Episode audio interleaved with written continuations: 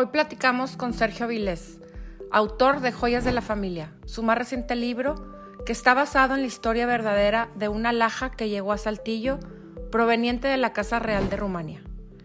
Hace 30 años, Sergio Avilés recibió a una amiga en casa, quien le mostró una misteriosa joya que le había regalado la abuela de su marido. Era extraña y tenía que ver con la Casa Real de Rumania. La historia, por supuesto, cautivó al escritor y cineasta. Durante todos estos años, el autor fue escribiendo Joyas de la Familia, novela que comienza en Saltillo con Rubén Pablo Alcocer, detective de 54 años que relata la historia de la joya, la cual atraviesa los destinos de diversas dinastías europeas e incluye la presencia de Napoleón, la reina Victoria y hasta el conde Drácula.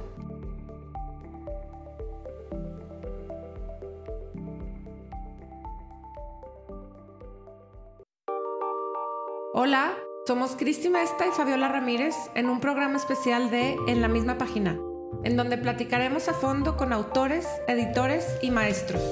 Quédense con nosotros para escuchar y conocer a estas personas que nos comparten parte de sus vidas y experiencias. Que lo disfruten.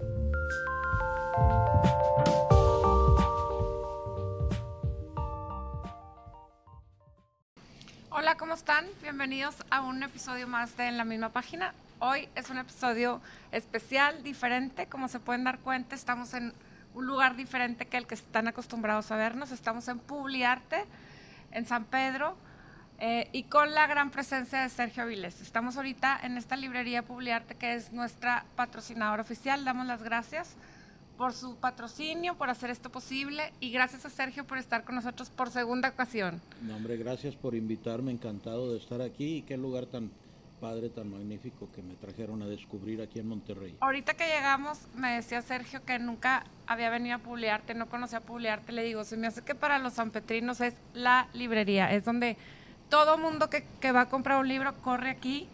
Este, tienen una gran variedad, tienen personas que saben leer, que leen mucho y que pueden recomendar mucho, mucho lecturas. Exacto. Aparte, justo hoy, cuando estamos grabando, pedí los libros de Sergio porque los va a dejar aquí firmados y me dijeron, ya se habían acabado y hoy nos llegaron. Entonces, eso es muy buena señal. Qué bueno, sí. Oye, Sergio, ya habíamos estado contigo este, como en septiembre más o menos, ¿verdad? Sí, vine de agregado cultural con Guillermo. Y ahí te conocimos. Y nos dijiste, pronto voy a sacar mi novela y cuando la saque, pues a ver si nos vemos. Y aquí estamos. Muchas gracias por la invitación. A ver, platícanos un poquito desde cuándo salió la novela, Las joyas de la familia. La terminé en la pandemia, después de haberla comenzado en 1992. Qué bárbaro. ¿Cómo? ¿Tanto tiempo? 30 años. ¿Y estaba guardada en un cajón o qué? La tenía muy abandonada. Me acuerdo que ahí nos platicaste poquito que habías que lo habías habías terminado un libro que tenías en el buró ahí este, lo habías terminado en la pandemia y, pues aquí está ya, hecho la realidad. Lo que pasa es que eh, en alguna ocasión tenía yo una clase de escritura cinematográfica y eh, iba con Guillermo Arriaga, eh, trasladándonos de un lado a otro, de un rancho a otro, andábamos de cacería y le dije, pues habla tú con mis alumnos y yo manejo, ¿no? Entonces los alumnos estaban encantados de tener a Guillermo ahí con, ellos y le hicieron muchas preguntas. Una de ellas fue eh, muy importante para mí. Le dijeron, danos el mejor consejo que nos puedas dar como, como escritor. Y él les dijo algo muy sencillo, terminen lo que comienzan. Ay, wow. Y me cayó a mí la pedrada, ¿no? claro, te la aventó a ti. Pues sí. ¿Y ya de haber sabido que la tenías ahí o no?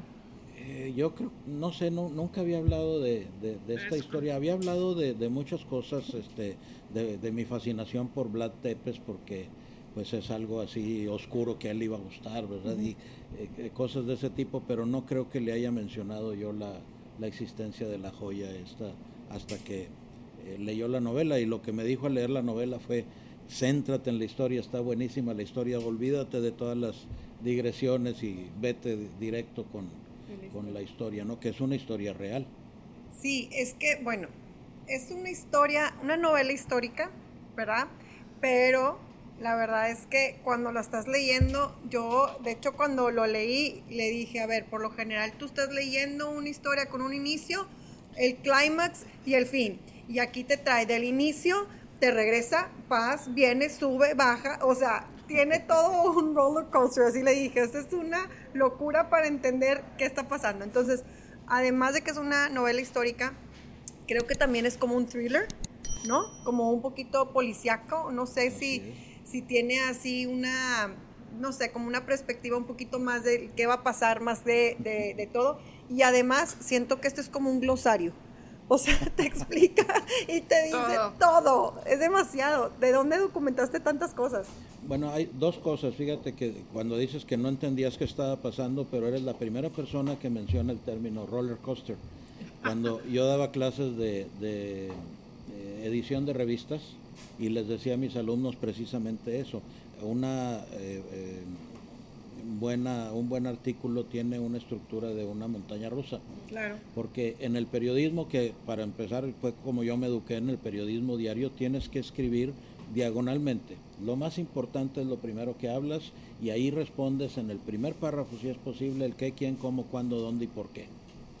Y ya con eso le das pie a que el editor, si no tiene espacio para tu noticia, pues la corta de abajo y se pierde lo menos importante, no pasa nada, ¿verdad? Si en cambio terminas con lo más importante, pues pierdes, puedes perder el, final, ¿no? Lo básico.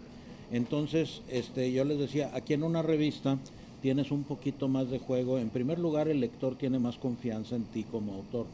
Si va a leer una revista que generalmente son artículos más largos, pues ya puedes darte el lujo de eh, jugar un poquito con, con el lector, con los sentimientos, no le tienes que dar todo tan digerido, lo puedes poner a pensar un poquito más y como ya te conoce generalmente cuando vienen a leer algo tuyo es porque ya te conocen, entonces puedes eh, aprovechar esa confianza para que sigan adentrándose y por supuesto que tienes que cumplir al final. Entonces ese es uno de los aspectos muy importantes, que sí, definitivamente yo diseñé una estructura de montaña rusa, ¿no? Sí, Quise hacerlo con muchos giros, con muchas vueltas, subidas, bajadas, emociones, etcétera, eh, periodos de calma también, porque en un momento llega un una eh, pues nivel la tensión que tienes que liberarla de alguna manera, algún chiste tonto, alguna cosa así para Sí, porque requiere mucha atención. Para estar subiendo, bajando, yendo de un lado y al otro, requiere mucha atención. Así es. Y el bombardeo de temas porque aparte yo soy una persona que me distraigo mucho. Entonces, ella, esta novela provocaba, además la distracción, pero de una manera pensaba, así pienso yo, porque cuando tú estás leyendo o cuando estoy en el día a día, se me vienen pensamientos que yo quiero decir así al azar, randoms de que yo, porque estoy pensando en esto y siento que la novela estaba como describiendo la mente real de una persona que de repente se le ocurrió, ah, sí, esa luz, y divagaba por la luz y luego de repente se salía y de repente hasta la cucaracha, que yo te dije, ¿por qué hablas de las cucarachas? ¿Por qué? Pero bueno, a fin de cuentas siento que está muy humano. Periplaneta americana. No, no, no, no, qué asco. Yo decía, ¿por, ¿por qué? Pero bueno, a fin de cuentas también estás leyendo acerca de y se te hace de alguna manera, no quiero decir interesante, pero cultural, cultural, digamos, no sé. Pero bueno. Es muy original. El, el, el uh, modelo del, uh, del narrador lo diseñé por un uh, guardia forestal, un viejito, que una vez invitamos a que nos hablara cinco minutos en una conferencia donde iba a estar el gobernador y el, y el secretario de Estado. En ese tiempo fue Víctor Lissinger y les quisimos hacer un homenaje a los primeros guardias forestales de Coahuila. Y entonces le dije a este señor, pues cuéntenos su experiencia en cinco minutitos. Y se lanzó hablando como dos horas, se consumió todo el tiempo. De esta manera, brincaba de un tema a otro y entonces el pedal de la camioneta le recordaba que un día se le zafó y por poco atropella un oso porque ahí tenían muchos osos en esa región y el oso lo tenían que proteger a pesar de que hacía daños, por ejemplo, una vez le rompió la manguera del agua y se, y se iba a otro tema y otro tema y no quería, no quería terminar eh, con su, con su historia. Pero también lo modelé a través de las personas que en mi familia hay muchas, las, las hermanas de mi esposa, les encanta armar rompecabezas. Y he visto la frustración tan grande de cuando terminan un rompecabezas y les faltan tres piezas que no encuentran por ningún ah. lado. Entonces aquí me preocupé de que sí, les voy a dar un rompecabezas, pero, me voy a asegurar de que las piezas estén completas. Y de hecho, eh, por ahí he mostrado, me puse a hacer un salón de guerra en mi, en mi estudio, en donde empecé a verificar todos los datos con eh, fotografías y con ah, hilitos de relaciones, etcétera, porque como, cuando como los policías, así que unen todo. como una escena del crimen, ¿no? Porque cuando eh, Alfaguara me dijo que le interesaba, yo siempre había publicado de manera independiente. Y ahí pues yo soy el dueño y señor de mis actos, pero aquí estaba involucrando una bola de editores al prestigio de una casa editorial de Alfaguara y dije en la torre me van a correr en la primera que, la primera vez que encuentren tantas tantos disparates verdad entonces tengo que asegurarme de que todo de que y todo todos los datos que están ahí se, corroboraron. eh, por varias personas no nada más por mí eh, los editores que tuvo tres editores esta novela, estuvieron checando punto por punto y me tuve que pelear con ellos. Me acabo de dar cuenta que se me peló, por ejemplo, una una, una cosa, este... Error dedo. No, este, que cambiaron y no me dijeron y no me di ah. cuenta. Ah. Eh, cuando hablo de las palomas, en, estamos en el cementerio y va a dejar ahí una ofrenda de una paloma muerta. Eh, habla de la paloma de ala blanca que tenemos por aquí, que es eh, la cenaida asiática.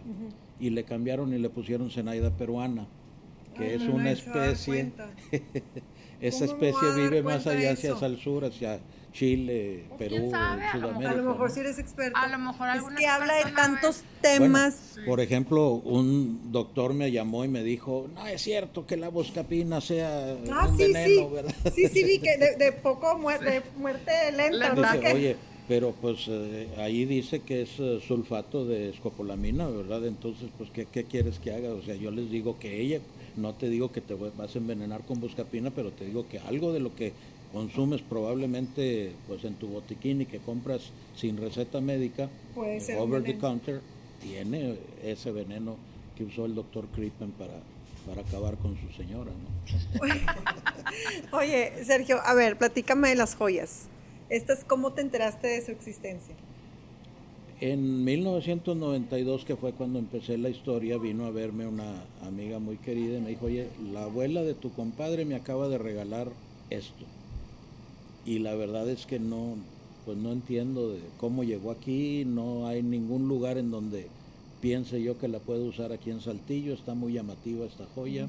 Entonces quisiera yo pues investigar un poquito más a ver qué, ¿Qué valor tiene, dónde viene, ¿verdad? Y entonces empezamos a ver en 1992 fue una época anterior al internet. Claro. claro. Este, todavía no teníamos, por ejemplo, mis fuentes periodísticas fueron el Excelsior que llegaba a Saltillo una semana después, cada día, pero una semana después. Entonces eh, empecé a investigar en los periódicos, empecé a investigar en eh, la enciclopedia británica, que era una maravilla, pero pues eran libros impresos, no, no nada que te metes a teclear. Y entonces empezaron a salir por ahí cosas del diseñador de la joya que tenía su firma, del tipo de diamantes que estábamos viendo. Este, dimos con el origen que venía de Rumania. Porque en 1940 el rey Carol de Rumania se enamoró de una pelirroja despampanante y se vino, abandonó a su familia, a su esposa y a su hijo que era su familia era la princesa, la reina Elena de Grecia. Este, bueno, era princesa, era reina de, de, acá de, Rumania. Este, y la dejó y se vino con esta señora a vivir, eh, llegó a Cuba, luego vino a México, estuvo en el Hotel Regis un tiempo, ahí fue donde la joya cambió de manos. Ah, Después siguió su camino, se fue a vivir a Coyacán un rato y luego regresó a Europa, se fue a vivir a Portugal, al, Estoril, y allá vivió siempre con esta señora, o sea, fue un amor que me llamó mucho la atención porque que duró. Pues que, que duró. Él tuvo muchos amores, de hecho, un poquito más adelante, en 1995, me encontré con una librería eh, en internet que acababa de comenzar y yo dije, a ver, vamos a ver qué, se puede hacer con ella. Te tenías que comunicar con eh, modems de 300 bits por, Sí, sí, sí, sí. por segundo, ¿no? Este, y era puro texto. Y era una llamada de larga distancia a Houston o Dallas o Los Ángeles, no recuerdo a dónde. Pero entonces empecé a investigar ahí, veías un catálogo de puro texto. Y vi un libro este, de, que se llama eh, The Playboy King, el rey Playboy, que era la historia de Carol, la biografía de Carol de Rumania. O sea, tuvo muchos amores desde, desde joven, pero es muy comprensible porque la primera, su primer amor, como quien dice, bueno, no es cierto. Pues son arreglados. No fue el primero, tuvo, tuvo otros, pero no, no com- como, adolescente, pues Ah, seguramente hubo sí. por ahí flechazos, ¿verdad? Este, salían a pasear en la calle de Victoria, pues él era un príncipe y además era bastante atractivo, eh, este, creo que ojos azules, en fin, era, era, era guapo el, el tipo, así un poco como, como yo, ¿verdad? Este, no, era, era muy, muy guapo, muy atractivo. Carol y era el, el príncipe de la corona, Claro. ¿no? Y sus carrazos que ha de haber tenido. Entonces salían a pasear por la calle de Victoria, igual que en Saltillo también. Y este, le aventaban, las muchachas le aventaban flores a su carro y terminaba con el carro así lleno de, lleno de flores, ¿no? Entonces, este, pero la primera novia, digamos, ya formal que le quisieron adjudicar, se la encontró su tía abuela, la, la este, reina María, que también hablo de ella aquí, de Carmen Silva, la esposa de Carol I. Ella le consiguió o le lo empató con una de las damas de la corte, Elena Becarescu, que se le hizo que eran pues caracteres muy compatibles y sí pega, sí, sí quedaron ahí, pero el rey se enfureció porque ella no era de la realeza. Y en la constitución de Rumania estaba el hecho de que él se tenía que casar con alguien de la realeza. ¿Y entonces por qué la emparejaron con ella?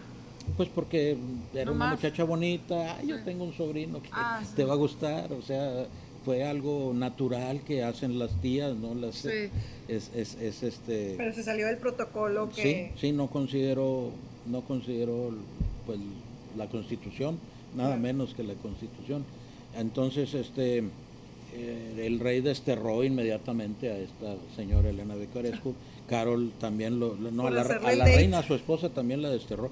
Se fue a, hoy es ella muy enojada, yo creo se fue a vivir a otro palacio y ya prácticamente no lo, no lo veía Carol, no se dedicó a escribir y produjo cosas muy, muy padres ella.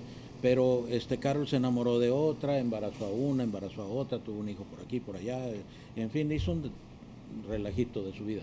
Pero eh, finalmente... Pero pues, él era eh, el rey, el rey gobernante no. en ese tiempo no. Todavía no. Pero después siendo rey, ya siendo rey, sí fue cuando se enamoró de... Bueno, no sé, se, se reenamoró de Elena, este, porque ya la conocía de un poquito antes, y la conoció precisamente en una función de cine, en una película larguísima, este, la que ustedes conocen muy bien, de Los Anillos del Nibelungo, este, eh, de, que habla de, de- de Tolkien, pues. Ah. Este, esa película dura como cuatro horas y media y en una función que tuvieron por ahí este fue cuando conoció a Ah, ah, conoció a Elena porque en una función previa o sea cuando llegó la película el proyeccionista pues la quiso poner y por poco incendia el, el teatro entonces lo corrieron y el proyeccionista para volver a congraciarse con el rey trajo a Elena Ah. este. Lupescu para que conociera a Carol y este pues surgiera ahí el chispazo, él sabía que era bien, bien mujeriego, ¿no? Pero se casó con otra, se casó con otra que este se escapó con ella y se fueron a Odessa en un viaje que pudo haberle costado la vida porque era eh, militar en ese tiempo, estaban empezando la Primera Guerra Mundial y lo hubieran podido acusar de traidor por Ah. no vestir el uniforme, por penetrar en territorio enemigo, etcétera, etcétera, ¿no? Pero pues eh, se la perdonaron en aras del amor. Y toda esta investigación la hiciste por las joyas. Por la o sea, joya. te fue, de una cosa te llevó a otra. Es que las joyas son fantásticas en el sentido de que eh, empecé a ver que las usan para eh, pues recuperar o ganarse el amor, pero generalmente no de la legítima, sino de otra. Entonces hay muchos ejemplos de, de amores prohibidos que comenzaron así con, Con joyas. con joyas. Entonces dije, oye, aquí hay una línea de investigación y me fui llevando, me, me dejé llevar, me dejé llevar. Pero curiosamente la novela se atoró cuando me resistí a hacer lo que me pedía el personaje. A fluir. Sí. Yo tenía un final ya estructurado, como te digo, empecé yo mi carrera en el periodismo diario. Entonces, para escribir algo en el periódico tienes que pensar muy bien la estructura porque vas a tener ni siquiera palabras, te, dicen tienes 5.000 caracteres y tienes que terminar el, el, artículo. Entonces tienes que saber cómo vas a terminar muy bien para que hagas un cierre fuerte y no te quedes ahí como que bueno, después le seguimos. Este, eh, tienes que pensar toda la estructura, entonces yo ya tenía el final hecho. Dije, voy a hacer la novela así, me voy a ir por aquí, me voy a regresar por acá y voy a llegar aquí y se resistía el, el uh, personaje a terminar en ese final. Hasta que lo dejé fluir fue cuando ya todo se acomodó. ¿Después de cuántos años? Nunca tenía idea yo de cómo iba a ser el final. Yo pensé que el final iba a ser diferente. Y el personaje lo dejó fluir, pues está atrapado. Demasiado. Ajá, con Alzheimer. O sea, aparte no sabes si te está... Bueno, yo al principio no sabía si me estaba contando cosas, de, o sea, de verdad, o dije, pues le creo o no le creo, está bajo estrés, o sea, hay muchas cosas que el personaje, pues si lo dejaste fluir y, y, salió todo bien, pero yo pienso que además de estar como, como investigando sobre las joyas, ¿de dónde sacas tanta información de tantas cosas? Porque en las dos novelas que has hecho, yo noto que tienes mucha información de muchas... Mira, de muchas cosas. Esa, es culpa de mi abuela, eso lo heredé mi abuela me insistió mucho que no perdiera nunca la curiosidad. Y entonces todo es, eh, todo es fantástico, todo es padrísimo, ¿no? Este, eh, ves que llega un mosquito y se para ahí en la mesa y no dudas en matarlo y lo aplastas. Y una vez recuerdo que se me quedó viendo mi abuelita y me dijo, ahora, haz uno. ¿Cómo? Sí un animalito de ese tamaño que pueda volar y que pueda saber a dónde va y que pueda saber que te va a picar y que va o sea hay una maravilla ahí en ese en ese eh, animalito pues ¿no? y Unamuno también lo dijo a mí me gusta mucho esa cita hay que aprender a ver el universo en una gota de agua entonces todo es muy interesante si tú ves oye hablo de los Sharpies ahí en la en la novela verdad cómo están hechos por qué lo inventaron, de dónde vienen, por qué son tan buenos, cómo llegaron a esa conclusión de que, de que esta era la forma y este, quién los hizo, cuál fue el inventor, por qué se llama Sharpie, que no se llama Sharpie nada más por el, la finura, digamos, con la que escribe, sino que tiene otra razón que aquí la pueden leer. Entonces, este toda esa información, cualquier cosa me iba recordando una cosa. Y lo, como te digo, lo modelé a través de un viejito en mis pláticas con gente más vieja que cada vez me queda menos, cada vez voy siendo yo.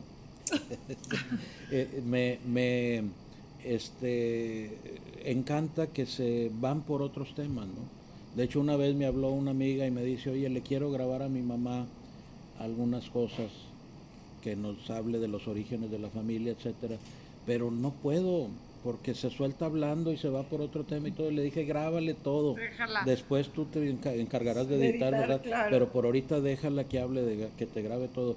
Yo creo que es lo que tenemos que hacer, ¿no? Prestar mucha atención, porque luego te vas a, te vas a, acordar. Una vez mi papá me estaba hablando, por ejemplo, de que cuando los militares pasan un puente, rompen el paso, porque si siguen marchando van creando un efecto que eh, puede llegar a tirar el puente, que fue lo que les pasó en, eh, donde San Luis Potosí hace poquito, ¿no? que tiraron un puente colgante porque estaba lleno de gente, ah. iban caminando y se fueron acentuando las olas hasta que lo rompieron, ¿verdad? Entonces, ese efecto tiene un nombre que mi papá me dijo, se llama el efecto tal, y no me acuerdo de él porque no le puse la suficiente atención. pero de seguro lo puedes Pero no sé cuál es la palabra que me dijo mi papá. El ingeniero me podrá decir una palabra que es acertada, pero no, no es la que me dijo mi papá o no estoy seguro de que sea la misma, ¿no? Y siempre vas creo, a estar... Creo que me atrevería a decir que tu escritura es, es, es, es como artística, por lo mismo, porque va y viene, no es plana, no es como un relato plano, sino que va, viene, tiene, todas estas observaciones, estas que, lo hace ser artístico. O sea, es además de ser un libro, es, es, como arte. No, ¿No lo consideras tú así? Pues demanda mucho del lector. Eso sí, eso sí estoy consciente. Sí, demanda del lector no es una lectura fácil. Lo pude haber hecho más fácil contándote la historia de la joya, así como se las platiqué ahorita, O sea, de dónde viene y a dónde va. Y si tú quieres, pues le rasco un poquito más antes para ver de dónde vienen los diamantes, cómo están hechos, pero aquí hablo de cosas que no tienen la más, la más mínima relación. Y ahorita mencionaste mi novela anterior, El nombre del gato. Pues resulta que ahora ya no sé cómo sustraerme a ese tipo de narrativa. Estoy haciendo otra novela y ya para cuando acuerdo ya estoy en otro tema, ¿verdad? pero ya no tengo un personaje, ya no tengo una excusa, este tiene Alzheimer, el otro tenía, eran 14 gatos, entonces eh, eran muchos personajes, de, por sí ya empezó siendo esquizofrénica la narrativa, ¿no?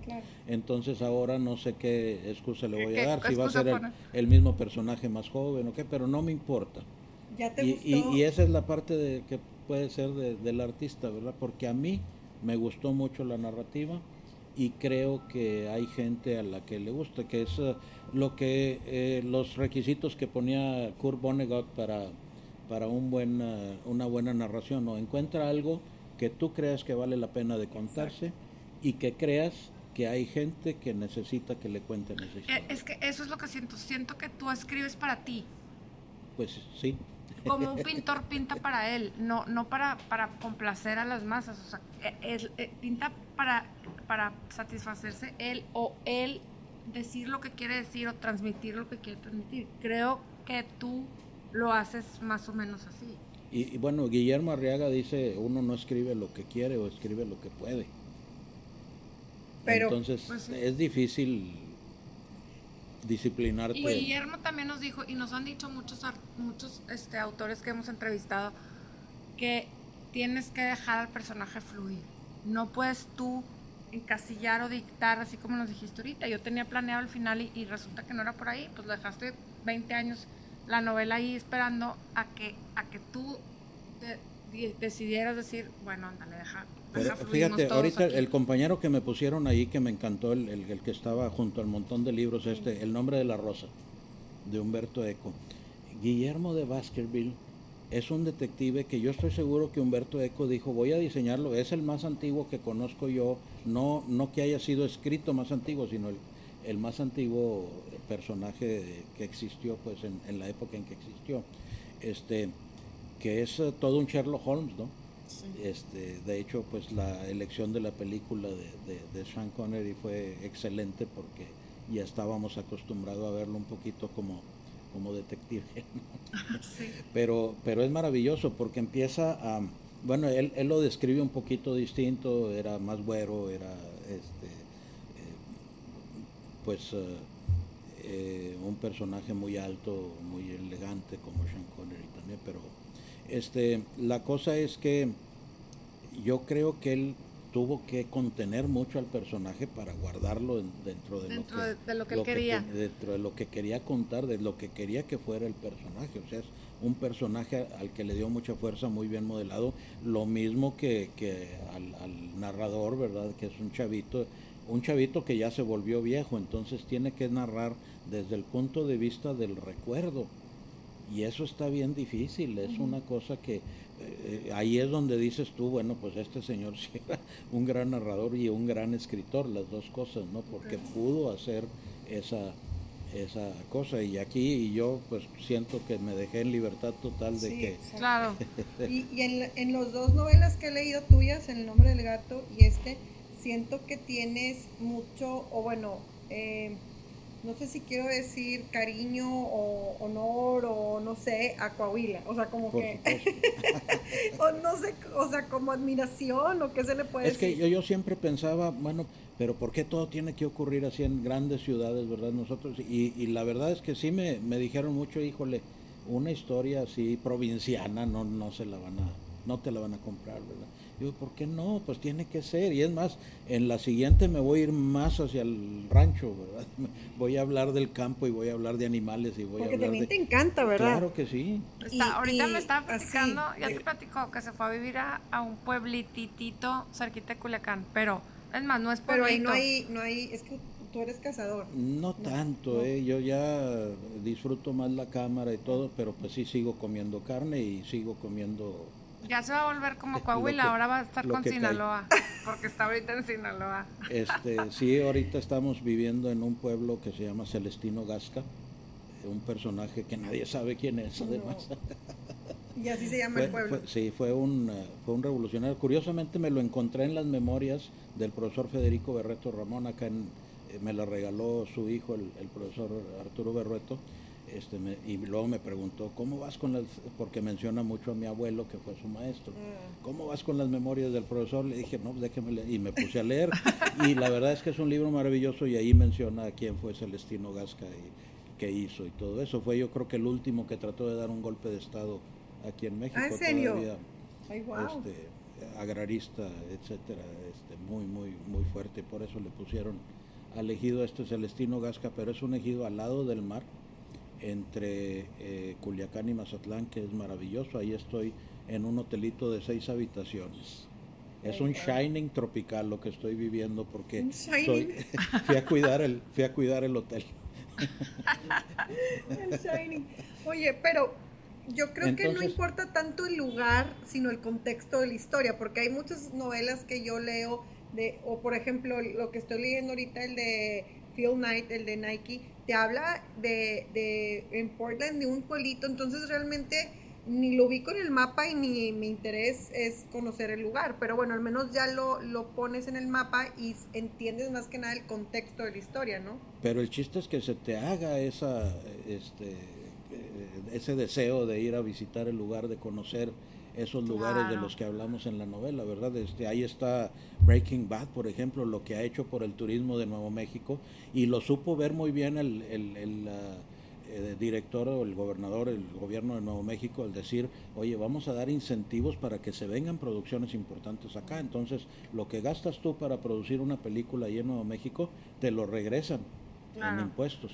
Ah, mira, lo que contratas, etcétera, para traer producciones acá y lo que para ha hecho hacerlo, para hacerlo atractivo. Sí, es un boom turístico, ¿no? Entonces, este, eh, yo quiero mucho a Coahuila, me di cuenta de que desconocemos más de lo que conocemos cuando tuve esa desviación sexenal, sexenal, me invitaron a trabajar eh, para el gobierno del estado y estuve seis años en el gobierno del estado y me di cuenta de que no conocía en realidad lo que era pues lo maravilloso que era nuestro estado. De hecho, tienes una película o un cortometraje, no sé, en YouTube, que es en, ahí, ¿verdad? Hay, hay un montón de cosas ah, que he hecho en, Coahuila. Mi película Fin del Mundo ocurre en Saltillo.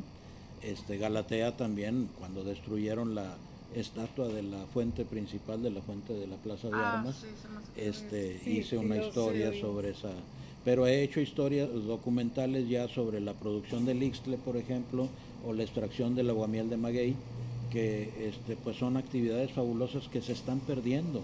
Y ahí se hacen. Y hay que rescatarlas, ¿no? Y se, se, hacen en Coahuila, sí, sí son, son cosas del desierto. Entonces, este, hay muchas otras cosas de las que quiero de las que quiero hablar que son nuestras y muy nuestras. Ahorita ya en Celestino Gasca pues tengo que hablar de los pescadores de ostiones, porque uno se come los ostiones como si este, no hubiera mañana y te acabas una docena en tres patadas y no te das cuenta de lo que significó para el pescador salir. Yo no sabía que había ostiones ahí, yo pensé que nada más eran tipo de que en Boston y cosas así, no sé. Muy finos. O en Miami, no sé. Como que nunca se me ocurrió que en México. Tus ostiones son gringos. No, somos, somos un país muy productor y es, ese tipo de ese tipo de cosas son las que las que tenemos que ver, ¿verdad? Ahorita le preguntas a un niño de dónde viene la leche y te dice del supermercado. A una vaca no les pasa ni por aquí, y luego cuando la ven la vaca dicen, guácala. Sí. ya no vuelvo a tomar eso, prefiero Coca-Cola, ¿verdad? Claro.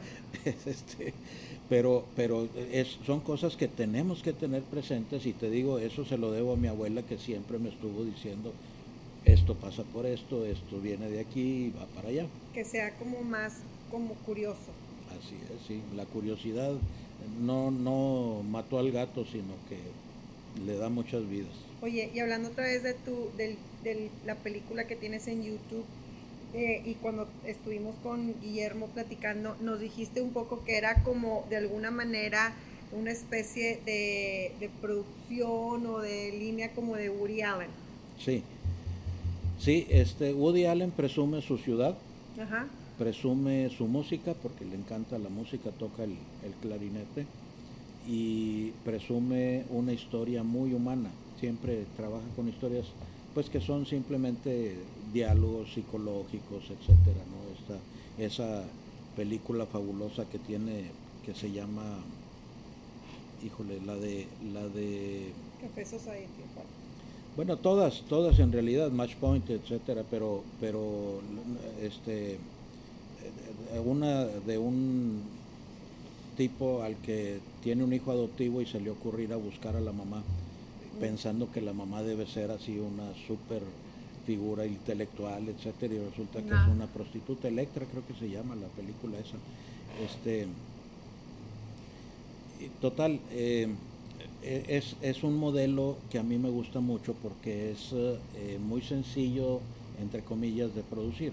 Que vas a, vas a presumir tu ciudad, vas a fotografiarla como te gustaría conocerla. Y para ti a lo mejor, eh, pues Nueva York es una ciudad muy exótica, pero también lo es Saltillo, porque incluso a la misma gente de Saltillo le enseño en esa película un Saltillo que no conocen. Claro. Y dice, ah, caray, ¿cuál es ese edificio? Pues ahí está, todo el tiempo he estado ahí, pero nunca volteamos porque siempre vamos en el carro mentándole la madre. pasa desapercibido, cuando vives en una ciudad pasa desapercibido, es como la gente que vive en Nueva York, tú pensarías que es en muchas cosas turísticas y la verdad es que no. Y es tú cuando vives en una ciudad no le das esa importancia. Como aquí en Monterrey, yo no soy de, yo no soy de Chihuahua y a mí yo todos los días volteo a ver las montañas, todos. Y digo, qué barbaridad, qué belleza. Y yo creo que hay mucha gente aquí que no las ve va por la vida que corriendo. o, nomás no voltea, o sea, como que están acostumbrados y así nacieron y así les tocó. Y, y, yo me maravillo todos los días viendo las montañas que tienen aquí en Monterrey. Sí, siempre como que queremos estar donde no estamos, ¿no? Entonces, y siempre es esa añoranza, pero yo creo que este, la, la vida es muy, muy disfrutable y, volvemos otra vez al ejemplo de un amuno, ¿no? la gota de agua es eh, por ahí tengo un eh, escrito de una cacería de ratas, por ejemplo, este, porque mi hermano me platicó un día de una cacería de un elk, que es un animal hermosísimo, grandotote y todo, pero cuando me dijo el costo, dije, híjole, yo creo que mejor le bajamos el calibre y le bajamos el tamaño de la pieza y entonces pues se supone que la, la, la cacería debe tener la misma emoción, ¿verdad? Porque bajaste el calibre y bajaste, proporcionalmente es igual. Entonces, este, hay que eh, estar donde estás y sacarle el momento, pues el mayor jugo. Definitivo. Yo quiero saber qué sigue. ¿Qué sigue? ¿Otra? Mira, este año quería hacer una película, pero estoy tan encantado con los, las historias de audio Ah, que, estoy investigando un poquito a ver si podemos hacer algo algo en, audio. Guillermo lo hizo, dirigió este mismo. No, no, otra, otra, historia totalmente un audiolibro. Una historia nueva. Tengo muchas, muchas, muchas historias que quiero que quiero platicar. Este que he ido recogiendo con el paso de los años o que se me van se me van ocurriendo, ¿verdad? Durante la pandemia hice una de un tipo que lo, que más quiere en la vida, él tiene todo en su casa, tiene un cuarto de juegos padrísimo, no puede salir, pero lo que más quiere, lo que más añora es visitar a su novia que vive a unas cuadras de distancia, pero no lo dejan salir de la casa, ¿no? Y entonces eh, lo que hace él es diseñar la forma de, salir de una manera eh, legal y segura. Este, hay muchas historias, yo creo que la historia es lo de menos, la forma en que la quiero contar. Quería hacer una película desde hace mucho, antes de la pandemia, estaba con Guillermo diciéndole, acabamos de producir una película que es fabulosa de sus hijos, la dijeron ellos aquí en Coahuila, eh, se llama A Cielo Abierto. Eh, ahí pude participar como parte de la producción. Y este, fue una película en donde teníamos a 300 personas trabajando, todas con el mismo fin, ¿verdad? De la película. Yo quiero trabajar con cinco personas hacer nada más lo mismo y utilizar toda la tecnología que tenemos a nuestro a nuestro alcance, ya tenemos cámaras, tenemos sistemas de audio, tenemos todo lo que quieras, ¿no? Entonces, este, tengo algunas historias y lo, lo quería hacer este año, este, pero pues como te digo, no sé, no sé hacia dónde vaya. Ahorita estoy trabajando un libro sobre los pescadores de ostiones, estoy trabajando varias cosas simultáneamente, ahí sí no me puedo concretar a, una sola, hasta que tenga un límite, porque eso sí soy bien cumplido. Si tú me dices que el 6 de agosto necesito entregar algo, lo voy a entregar. No, no, no voy a hacer mucha procrastinación de a lo mejor lo voy a escribir el 5 de agosto en la madrugada, pero... me encanta esa palabra a mí. Sí. Me encanta la... No, pro, no procrastinar. ¿Existe o no? no sé en inglés, yo lo digo en inglés, no el procrastination. Oye, ahorita, Sergio, ahorita que decías de, de audios, ¿te refieres como un audiolibro o a qué? A una narración, eh, pero auditiva algo, es que me han dicho mucho, eh, esto ha salido, que mi narración es muy gráfica. Sí es. Ha salido mucho en los, en los eh, clubes de lectura. Entonces se me ocurre, bueno, ¿qué tanto puedes pintar con palabras? Y con, eh, obvio, en la lectura, yo siempre he sentido que un libro es como una partitura, que tienes que ponerle mucha atención para leerlo bien. No es, no es fácil leerlo y muchas veces, pues sí, los puntos y las comas, pero tienes una notación muchísimo, muy limitada, ¿no? Más limitada todavía que en la música, que aunque, aunque parezca que nomás son uno, dos, tres y cuatro las, en los tiempos, pero este, aquí tienes comas, tienes punto y coma, tienes punto, punto seguido, punto y aparte, tienes comillas, tienes guiones, tienes muy poquitos elementos para darle una entonación entonces, ¿qué pasa si ya se la das digerida, vamos a decir, esa parte al lector, si ya se la das con actores buenos, una emotividad y utilizas sonidos de la, del ambiente y utilizas música? Que en el cine conjuntamos, por eso le llaman el séptimo arte, porque se conjuntan todas las artes, desde arquitectura, porque vas a mostrar este sonido, este, la música, el, el diálogo, la literatura, eh, lo que tú quieras, la danza, el baile, etcétera. Entonces, este, eh, por eso le llaman el séptimo arte, porque conjuga todo esto. ¿Qué tanto lo podemos conjugar con los sistemas de audio que hay ahora? En um, eh, Epcot Center me llamó muchísimo la atención ese eh, cabinas de audio en donde te, no sé si las llegaron a, escuchar, te metes y te pones unos audífonos y viene un peluquero y te corta el pelo y te destapa un refresco aquí en la y sientes todo eso. De hecho, yo no, yo no me puedo meter a ese juego de Disney que sientes que van caminando las ratitas abajo de tus ah, pies y nada más de oírlo y sentir el aunque no estén, es demasiado sensible para mí, yo no puedo. Entonces, el escuchar realmente sí a veces tiene muy sensible todo lo de la imaginación. Pues trataremos de, forzarte a que lo hagas. No más no cucarachas no. Quiera, no no menos de cucarachas. Oye, y como quiera, se me hace que gran parte del, del de la lectura, o gran parte de la magia de, leer, o, es lo que a mí me gusta mucho de leer, es que yo me puedo imaginar las cosas como yo quiera. Que, que tengo libertad. Sea, yo siento que el cine o la película te, te, o la serie ya te enfrasca al, al, protagonista está, es así, el otro está casa, la casa es así, y como que leer, no, sé, de repente tú te imaginas una cosa, yo me imagino otra. Y entonces como que haces las cosas, o sea, hace poquito no me acuerdo con quién estaba platicando de, no, es que está guapísimo el esposo. Y yo, claro que no está guapo. Claro que sí, claro que no. Bueno, para mí no, para ti sí. O sea, e, esa, esa parte también es todavía muy mágica de Porque también depende cómo te cae el protagonista o depende qué tanto te identifiques con exactamente y qué tanto te identifiques con la con la heroína de la historia, la ves espectacular o si te cae mal, la ves espantosa. Sí. Me explico, entonces también eso depende mucho de ti. ¿Se acuerdan de, Snoopy, de la tira cómica? Sí, claro.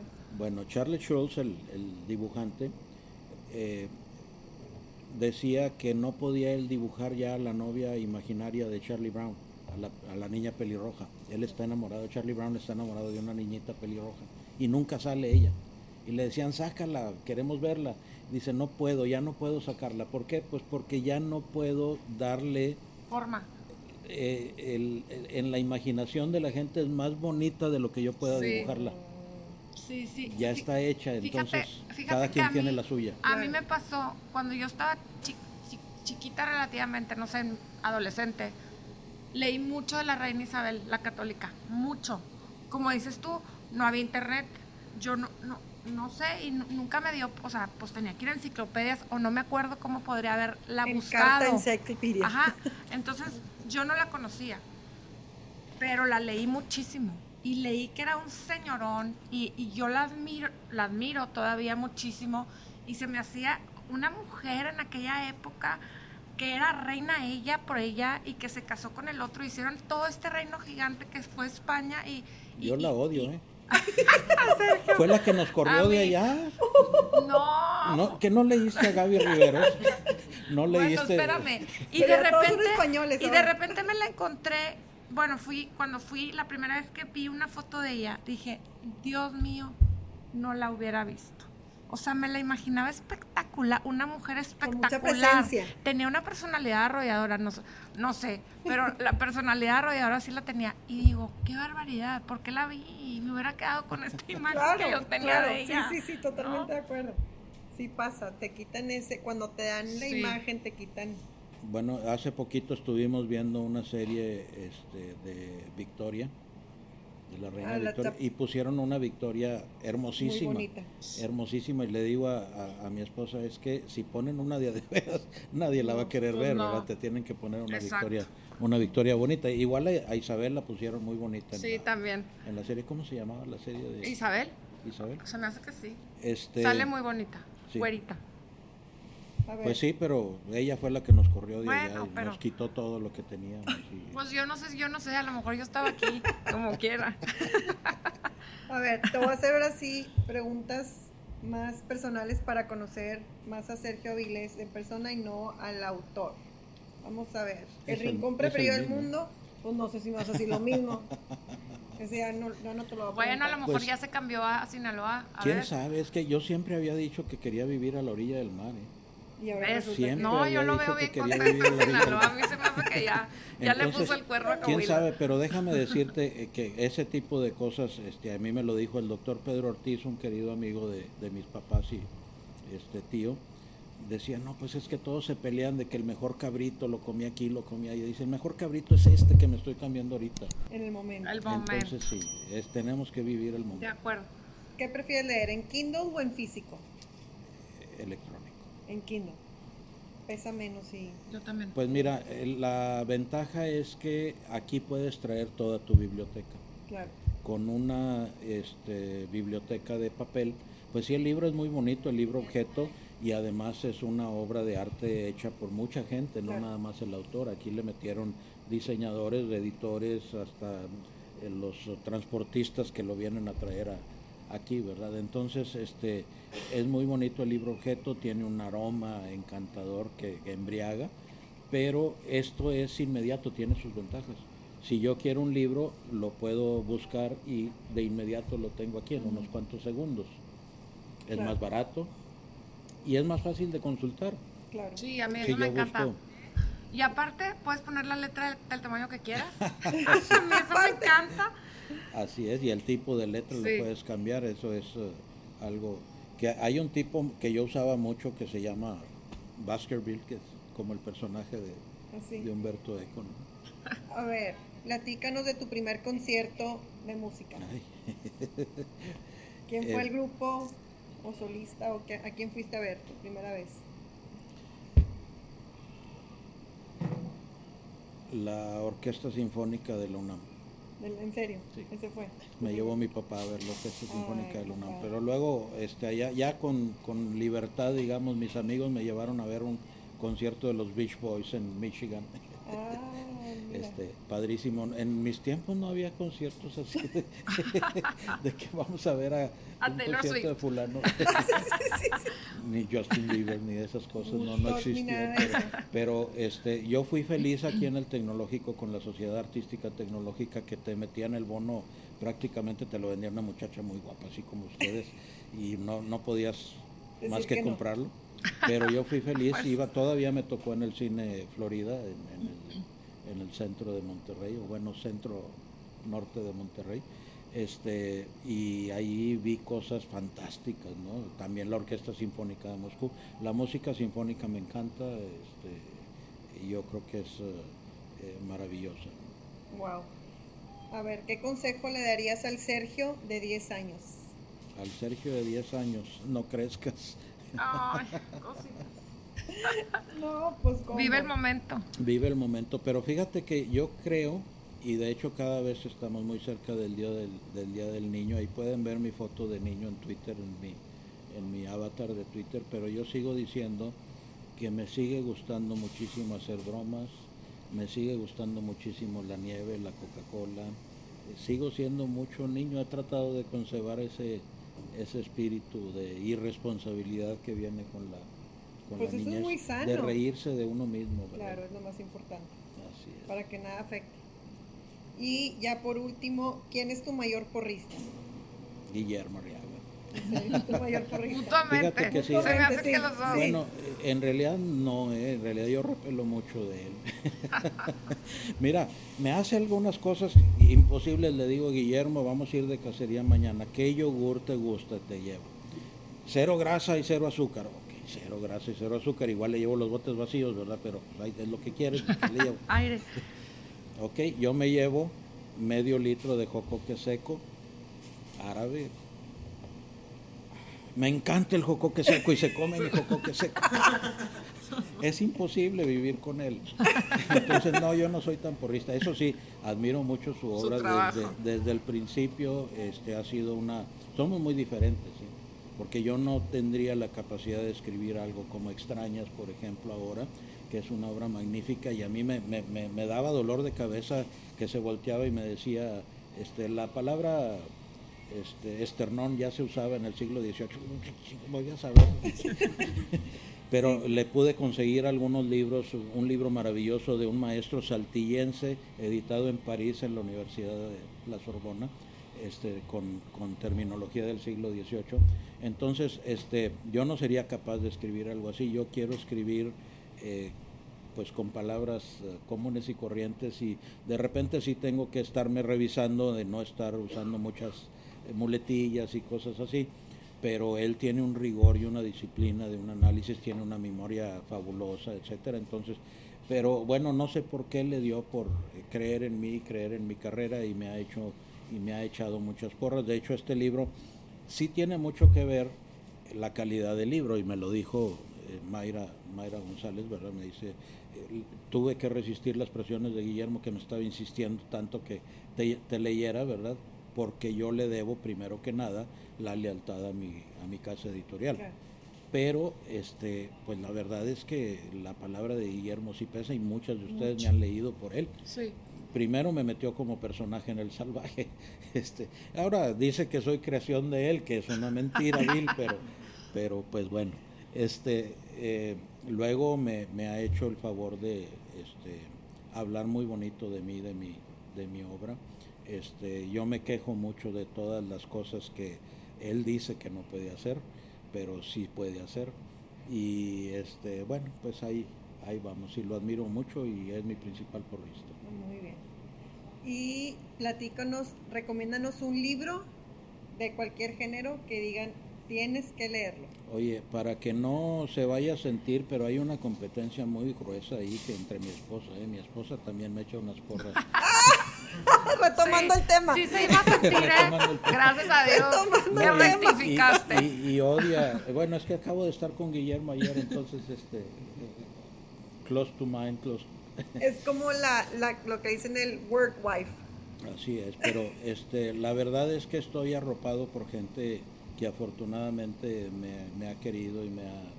Qué bueno, este, qué- pues, qué como ustedes, pues digo ustedes, en realidad me, me dan un espacio de estos que es fabuloso y me hacen sentir A pesar de... importante. A pesar de, de la cucaracha. es que quiero que lean esa escena. Yo decía, aquí estoy leyendo. Yo le escribí y dije, ¿por qué me haces? Para ya, para ya. Pero sí está Pero muy yo buena. creo que Guillermo Arriaga te hace mucho más de eso. Ah, no, yo, no, no pude. No. No pude. Le dije, yo no podía con esas escenas, era demasiado para mí.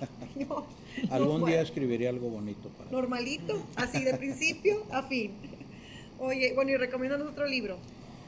Híjole, es bien difícil. Siempre Guillermo se queja de que me dice tus tres libros favoritos y yo le digo es que mi cerebro no funciona así. Otra vez es el que estoy leyendo en, En este momento. Pero mira, si tienen que leer un libro este año, un libro este año, yo les voy a recomendar y sin lugar a dudas El infinito en un. ¿El infinito? Ah, lo- El infinito en un junco. Un. El de, el de En un Irene junco. Vallejo. El Sí. infinito en un junco. Ah, en un porque junco. es una trampa lo que te estoy diciendo. Porque ella habla de todos los libros. Habla, es la historia del libro, la historia de cómo se ha venido conformando el libro desde las crónicas de arcilla de Gilgamesh hasta este, joyas de la familia, que es el- pero Wow. pero este es un- una, una narrativa maravillosa y además déjame decirte que es un audiolibro que ella misma narra y es maravilloso estarle escuchando a ella narrando este libro pero si por ejemplo tú no quieres eh, eh, o, o estás admirando un poquito demasiado a la reina Isabel pues tienes que leer a una autora local a Gaby de Rivera Sí, ya ya la la leí, ya la leí. Ya la leímos. Pero bueno, y, pues y yo... hay, hay muchas cosas, mira, yo disfruté mucho el año pasado el libro de Mel Brooks, que a los 92 o 94 años se puso a escribir una autobiografía, se llama All About Me, y también lo narra él, el audiolibro, es ¿Quién es, maravilloso. ¿Quién es Mel Brooks? Mel Brooks es el Siento autor... que piensa que sabemos muchas cosas y no sé la mitad de las cosas que dijo, yo no sé de qué me estaba ¿Te hablando. acuerdas de una película Frankenstein Jr. No. en blanco y negro? Yo ¿Te acuerdas de Spaceballs? Una Ah, sí? Ah, sí. sí. Spaceball este, sí. o Blazing Saddles, este, son películas de un humor muy característico. Él hizo la historia del mundo este, también, este, en donde baja Moisés con las tablas del- del- Ajá, de, de los mandamientos y les dice, aquí nos manda Dios los 15, y se le cae una. Ah. Y dice, bueno, los 10 mandamientos. Ok, ok. Este, bueno, Mel Brooks es eh, eh, un productor y director de cine y escritor y actor también, porque es, es todo.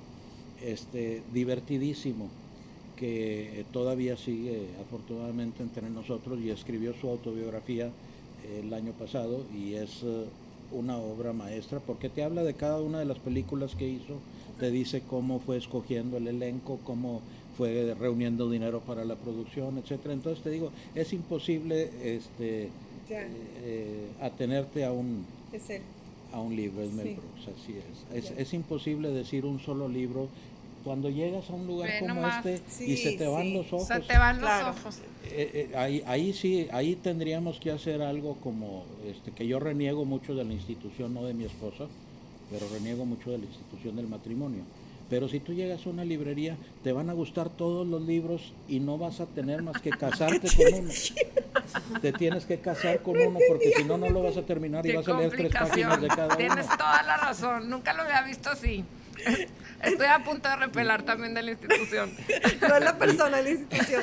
sí es eh, la institución no puede uno eh, eh, hay un dicho ahí muy eh, misógino pero también se aplica para el otro lado dice antes de casarte te gustan todas las personas menos menos este, de- digo todas las personas cuando ya te casas te gustan todas menos una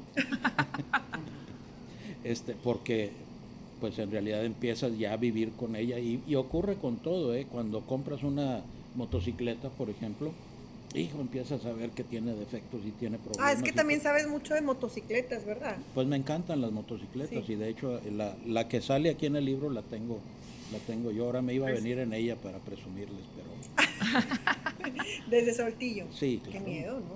voy. No pasa nada. No, qué miedo. Pues no sé, otra pregunta. ¿Qué más nos Ya. quieres aportar? no hombre podemos seguir platicando aquí Sí, muchísimo he, he estado viendo sus programas así es que Gracias. podemos hablar de, de sus programas y de otros eh, autores y de otros temas Si nos ha escuchado y nos man- Sí. de repente me manda Retroalimentación. Me- es que me gusta Manda. mucho, me gusta mucho el hecho de que eh, traigan a otras personas y de hecho ahora lo hice con la presentación. Voy a tener una presentación en Saltillo, mi primera presentación en Ay, Saltillo, padre, Felicidades. felicidades. en la- el 5 de mayo en, en la Feria del Libro de Coahuila.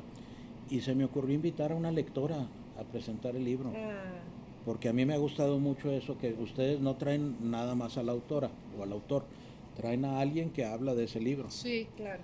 No sé a quién vayan a traer a hablar de esto, pero...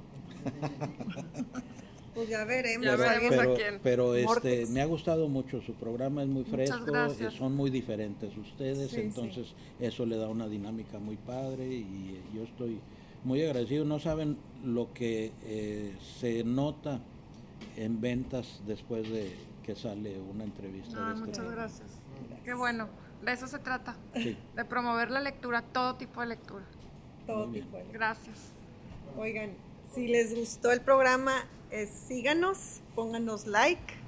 Estamos en, en Instagram, en Spotify, en YouTube y en Apple Podcast. O sea, no nos perdemos en todas partes. Gracias, Sergio. No, hombre, gracias Disfrutamos mucho platicar contigo.